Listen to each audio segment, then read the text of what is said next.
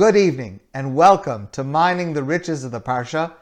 Tonight is Thursday night, January 14th, 2021. It is such a wonderful thing that we're able to connect in this way tonight, to be able to join together, to study Torah, to inspire each other, and I am grateful to you for spending this time here tonight. There are several ways something can come into my possession. A gift, I can receive a gift. A loan, someone can lend something to me. I can purchase something. Or I can receive something as an inheritance. Each of these methods of transfer is unique. There are different rules and different meanings associated with each of these methods. So it is significant that the Torah specifically describes Torah itself as an inheritance. The famous pasuk near the end of the Torah, Torah tziva lanu Moshe, morasha kehilas Yaakov. The Torah is commanded by God to us through Moshe, an inheritance of the congregation of Jacob. We have the Torah as a Yerusha, as an inheritance. And that is a conscious declaration because actually the Torah is given to us, to Bnei Israel, as a gift. We refer to the event at Mount Sinai as Matan Torah, the giving of the Torah. Matan is a gift. God gave us as a gift the Torah at Mount Sinai. That's what we celebrate on the holiday of Shavuos. So we need to understand what is being communicated to us by referring to the Torah specifically as an inheritance. That's one example. Second example, at the beginning of our Parsha, God's long awaited, momentous promise. God says to Moshe, finally, after 210 years of slavery and persecution in Egypt and Mar Libnei Israel, God says to Moshe, Tell the children of Israel, Ani Hashem, I am God. I am now going to take you out of the persecution of Egypt. I am going to bring you into the land of Israel, the land flowing with milk and honey. I'm going to bring you into the land of Israel. And I am going to give it to you, and I give it to you, Morasha as an inheritance. Ani Hashem, I am God.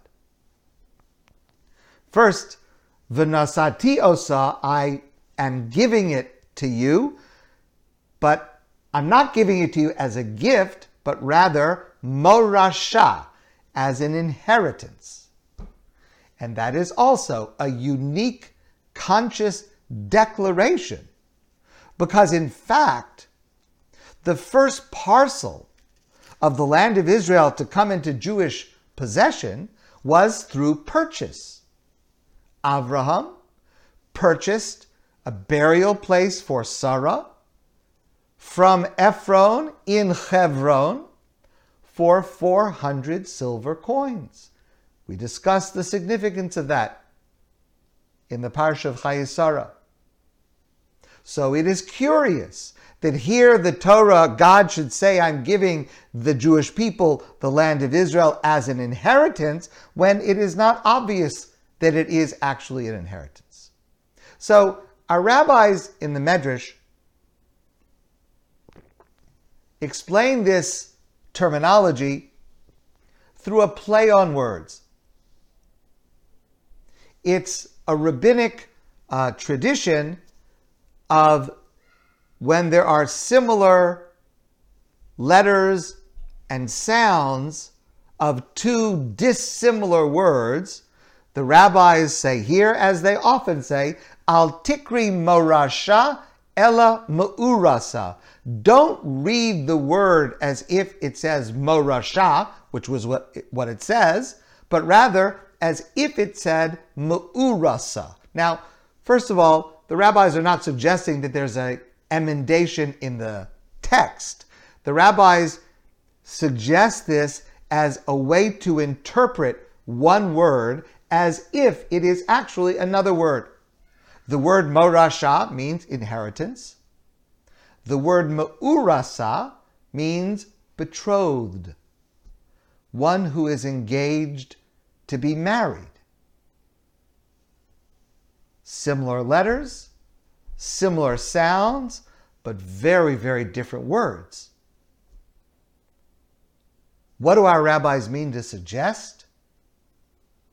Rabbi Eli Munk explains this strange word association relating to the Torah. Let's start with Torah as follows The Torah says to us, God's words, God's commandments, God's stories, God's values, God's wisdom, everything that is in the Torah. The Torah says to us, as the Jewish people, and to every one of us as individuals, the Torah says, I don't want to be your Torah like an inheritance that is old, conveying the image of, you'll excuse me, an elderly relative who sits quietly in the corner. And family members approach with a respectful greeting before moving on to more lively conversation elsewhere. I want to be, says the Torah to us, like your beloved, for whom you feel passion, with whom you want to be at every moment and in every place, and for whom you would sacrifice everything. I want to be, says the Torah to us, relevant and involved in every area of your life, not just the recipient of an annual obligatory visit, but rather, as we say in the words of the Shema concerning the words of the Torah, when you're sitting in your home, and when you're traveling along the way, when you go to sleep, and when you get up, at every moment, wherever you are, the Torah should accompany you. The Torah has something to say to you. The Torah wants to be involved in your life. In this analysis, morasha, which usually means inheritance, is actually understood to be the opposite of inheritance. And that's what our rabbis mean to suggest, according to Rabbi Munk, with this wordplay.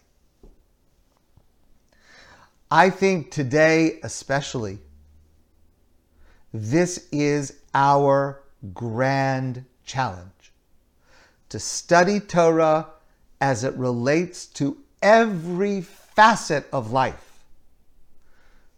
Shabbos, kashrus, prayer, holidays, economics, agriculture, health, public policy, personal morality, everything can be illuminated and uplifted by the insights of the Torah. And that is the goal of all that we, you and me, do together. So that's one aspect of the Torah as inheritance. In our Parsha, it is Eretz Yisrael, the land of Israel, that is portrayed as Morasha, an inheritance. And here too, it conveys multiple lessons. The Talmud understands from our Pasuk a legal matter that the land of Israel was divided among those who left Egypt, not those who entered the land of Israel, which, as you know, was 40 years later. In other words, the Jews inherited Israel while they were still in Egypt. And that's not only a legal statement about who the actual heirs are for distribution purpose, but it's also a very powerful psychological statement. Because having already inherited a portion in the land of Israel, every single Jew traveled through the desert toward their land, not just toward a land that they would later receive.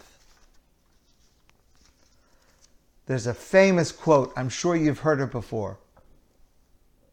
If you want to build a ship, don't drum up people to gather wood and don't assign them tasks and work, but rather inspire them to yearn for the vast and endless sea. Conferring the land of Israel as an inheritance in our Parsha achieves precisely that.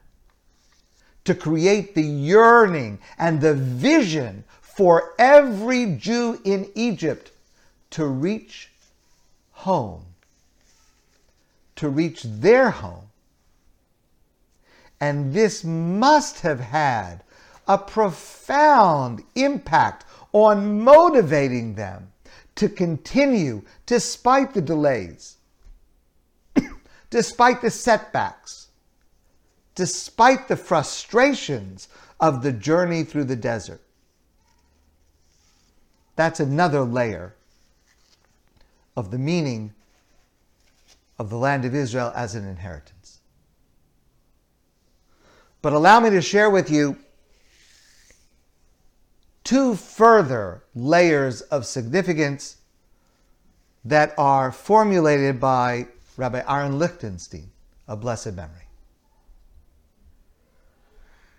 Rav Aaron writes, when a person receives something as an inheritance, he relates to it in a way that is completely different from his attitude towards a gift. Person's relationship with a gift is rather weak. His ownership of it is sudden and, to a certain extent, temporary. The situation is different when he receives something as an inheritance. When he knows that the object belonged to his family for many generations. He feels a special connection with it. In his eyes, the object is worth more than its market value. It symbolizes his connection with the past and also connects him with the future.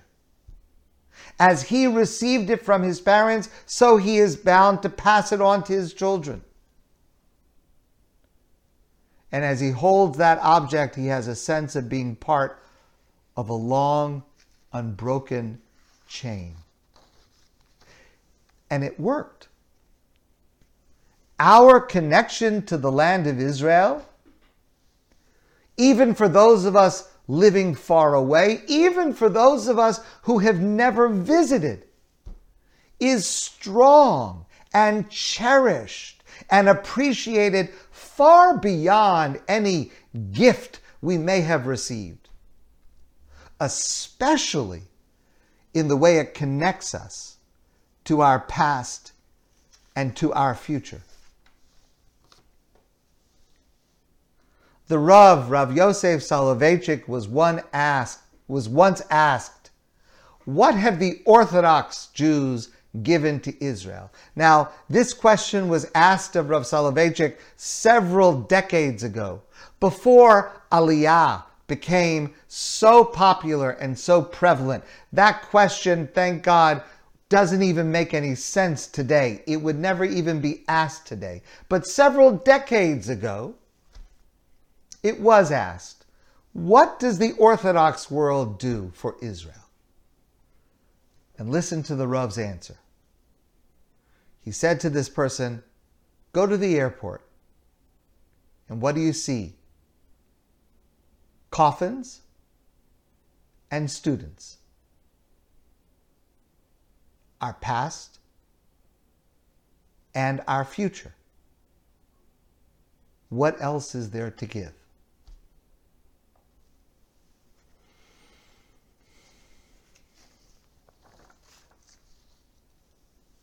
Our pasuk puts in motion the process that unfolds even today, expressed so beautifully by Yehuda Amichai.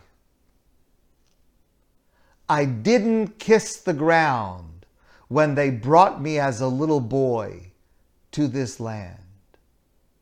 But now that I've grown up on her, she kisses me, she holds me, she clings to me with love, with grass and thorns, with sand and stone, with wars, and with this springtime until the final kiss.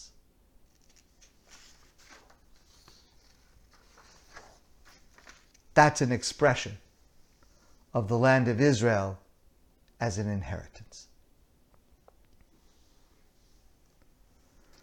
Rav has a second layer that has particular relevance to us.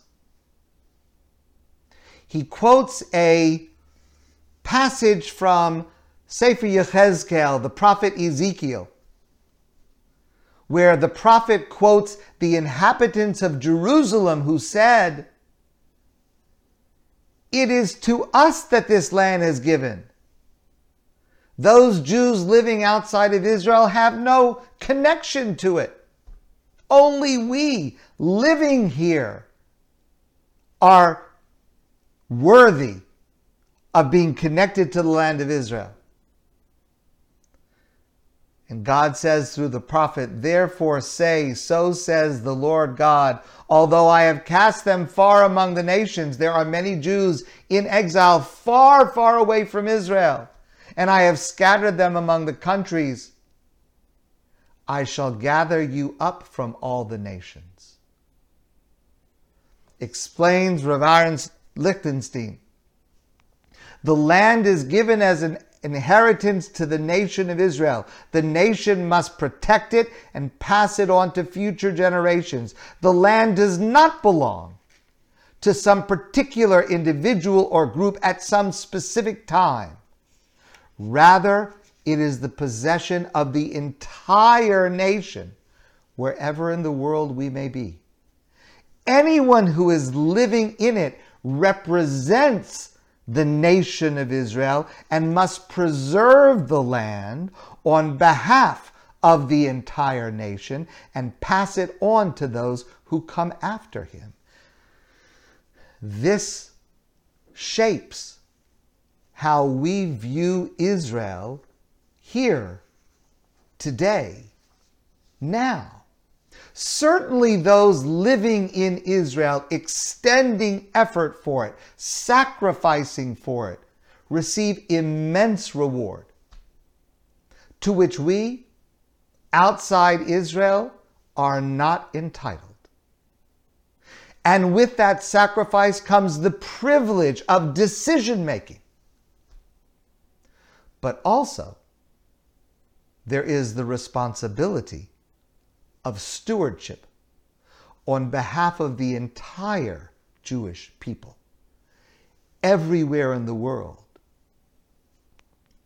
And this also means that every one of us not yet living in Israel is also an owner, spiritually, if not legally. just as the Jews leaving Egypt were owners. And that means that we should always try to see ourselves like the Jews in our Parsha in Egypt. We here, far away from Israel, likewise should see ourselves as on a journey leading us to Israel, leading us to our home.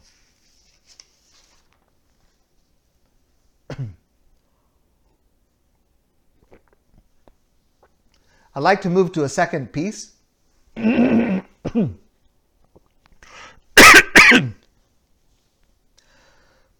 Some people think that rabbis have all the answers.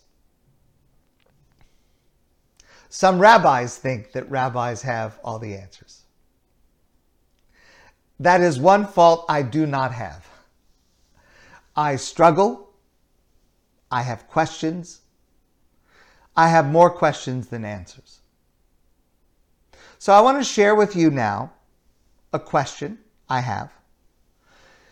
And I'll tell you now, I do not have an answer to this question. I have studied this matter for many years. I have searched every commentary I can find. I will share with you some of their answers, but not a single one of them is satisfying to me, and I hope not a single one will be satisfying to you either. It is a question that spans last week's Parsha, our Parsha, and next week's Parsha. Let's start with last week's Parsha, the Parsha of Shemos.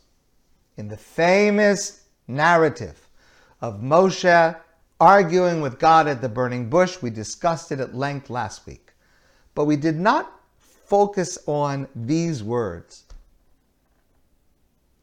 God says to Moshe, I remember the promise that I made, and it is now time for me to take the Jewish people out of the persecution of Egypt to the land that is flowing with milk and honey.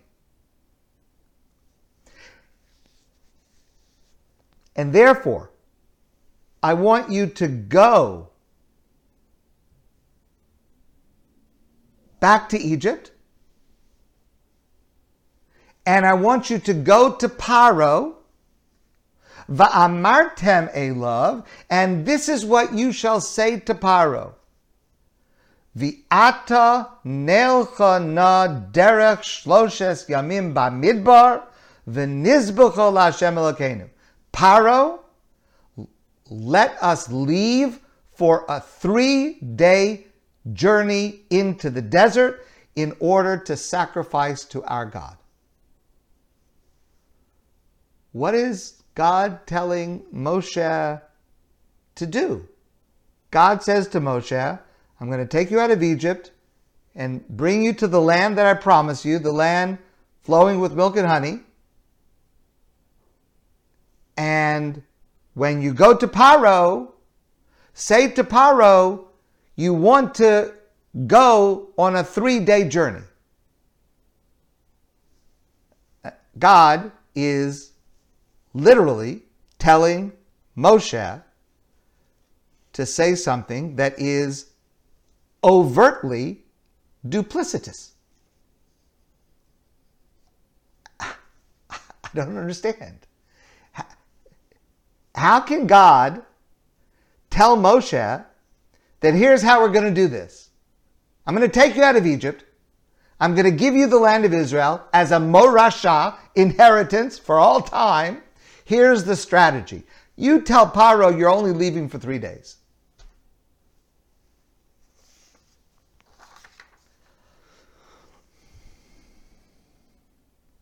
And that's what Moshe does.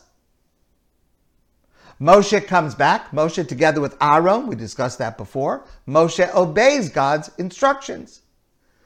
Moshe, uh, Moshe and Aaron go to Paro, and they say to Paro, Shlach es ami v'yachogu li bamidbar. send my people to celebrate with God in the desert. V'yachogu is from the word chag. Chag certainly implies a one day event. Okay, a two day event. All right, a three day event. But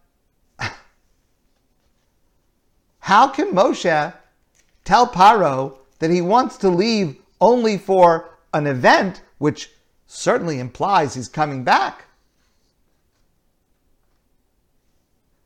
And Paro says, No.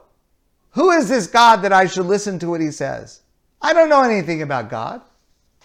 And Moshe and Aaron respond and they say, Our God called to us and said, na derech shloshes yamim bamidbar.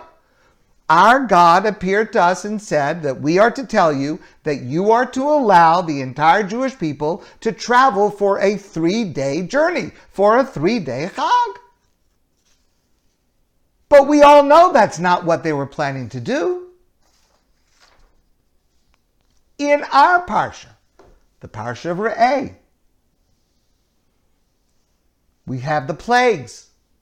And there's a plague called Arov which is wild animals.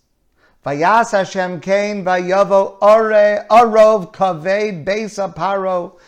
God brought this terrible plague of wild animals. Eretz Mitzrayim Tishaches Haaretz Mipnei Ha'arov. The entire land of Egypt was destroyed because of these wild animals. And Paro called to Moshe and Aaron, Vayomer, and he said, lelokechem ba'aretz. Okay, good, I give in. You can go travel. But you have to stay in Egypt. You can serve your God. You can serve your God, but up until the border. You can't, you, you can't leave. You have to stay in Egypt. Moshe says, no, that's not going to work.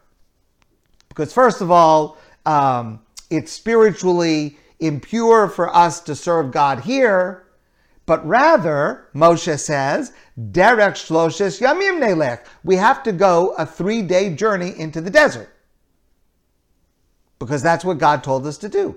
Again, there's no intention of going for three days and coming back.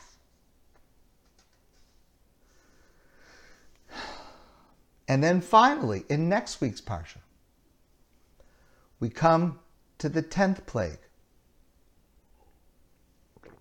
Makas Bechoros. Alayla, and it was in the middle of the night. V'Hashem hika kol b'chor be'eret Mitzrayim. God smote every firstborn in the land of Egypt. Vayakam Paro Laila and Paro got up at night. Vatihitza Kagadola b'Mitzrayim.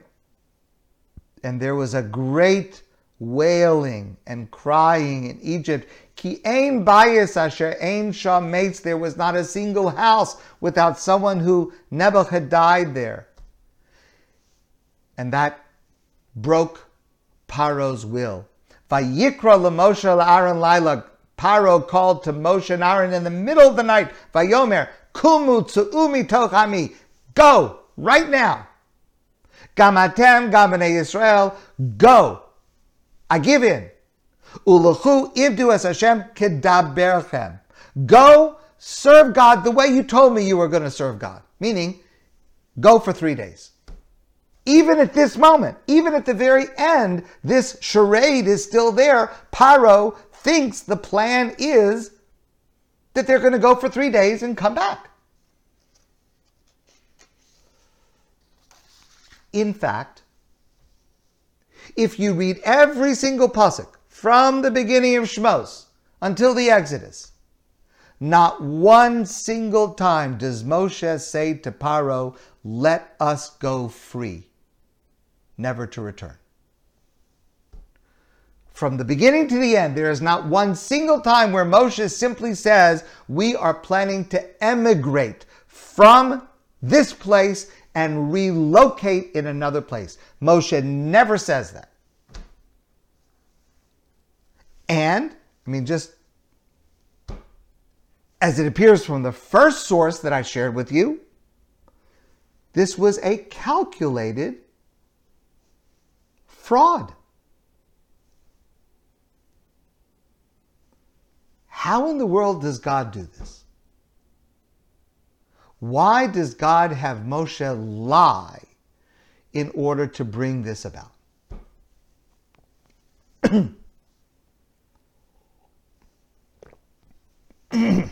There's no shortage of answers. I'm just going to share a couple with you. Or HaChaim, the great Or HaChaim HaKadosh, says the reason Moshe made up this story, the reason God told Moshe to make up this story, is in order to create the circumstance for the splitting of the Red Sea.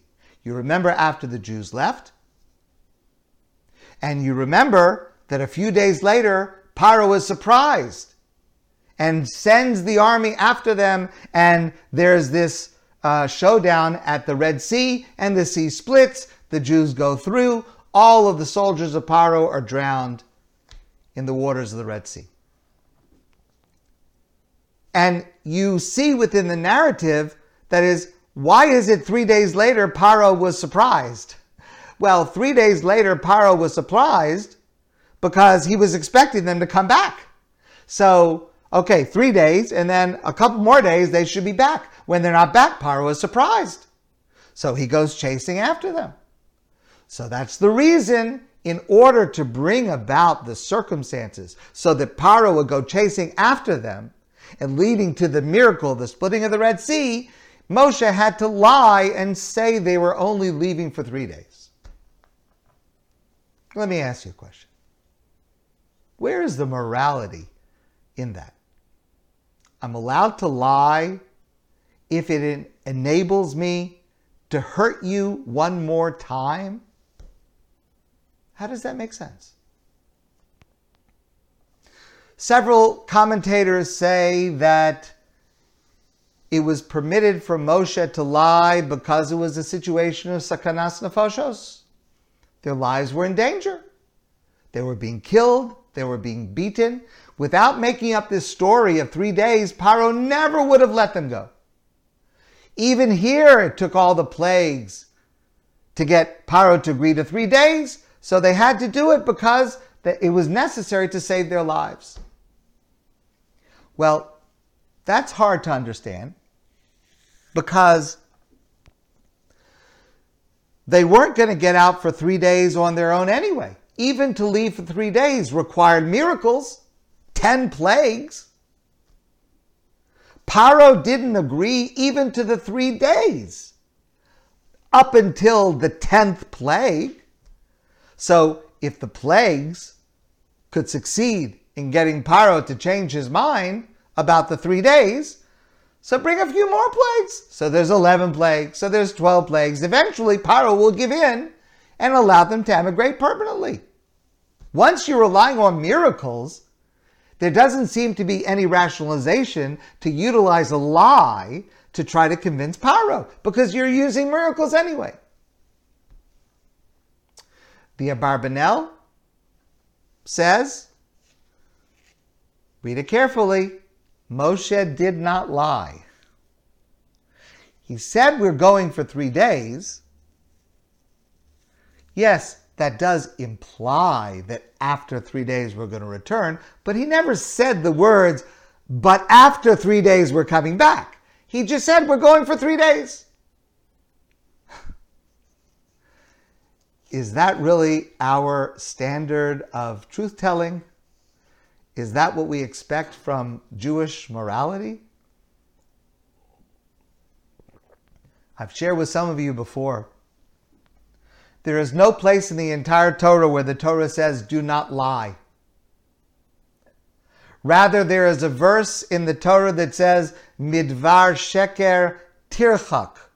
From a falsehood, you should stay at great distance. I've quoted to you Rabbi Tendler many times.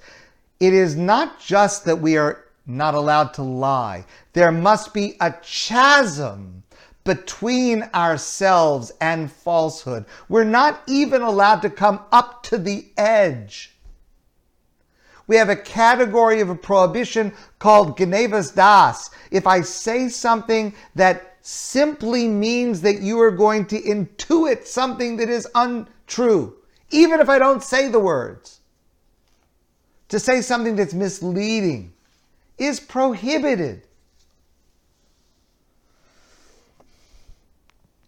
There was an owner of a painting gallery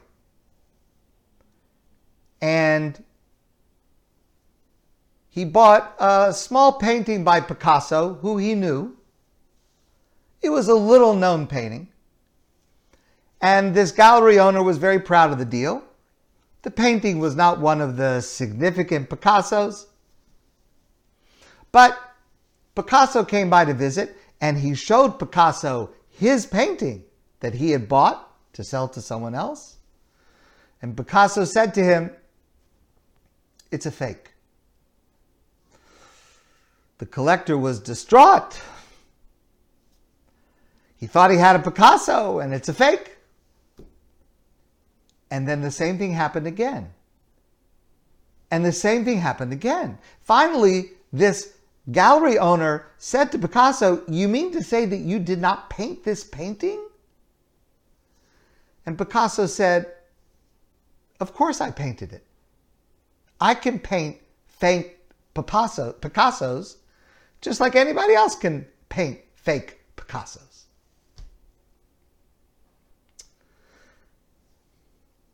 That type of inauthenticity is not Jewishly acceptable.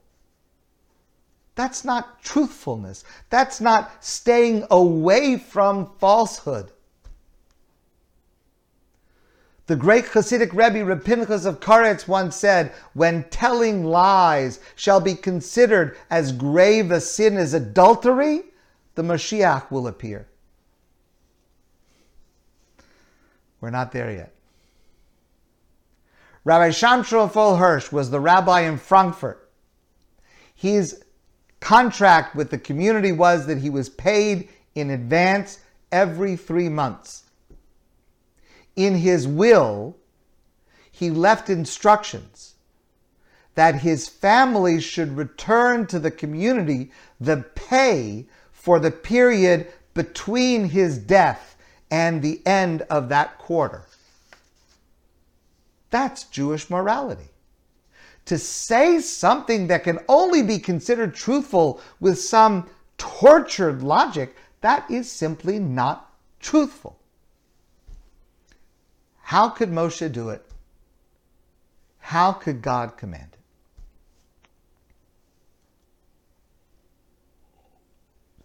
I don't know. As I said to you, I have searched every commentary at my disposal. I do not have a satisfying answer. If you have an answer, I would love to hear it. Until then, at the very least, it should bother us. The Meiri, one of our great commentators, once wrote, Ha'emes kaved ma'od. Truthfulness is very heavy. Al kain nos eha mu'atim. Therefore, its bearers are few.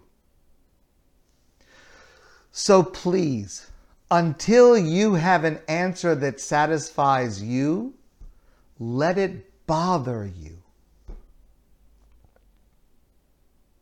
But I will leave you with this.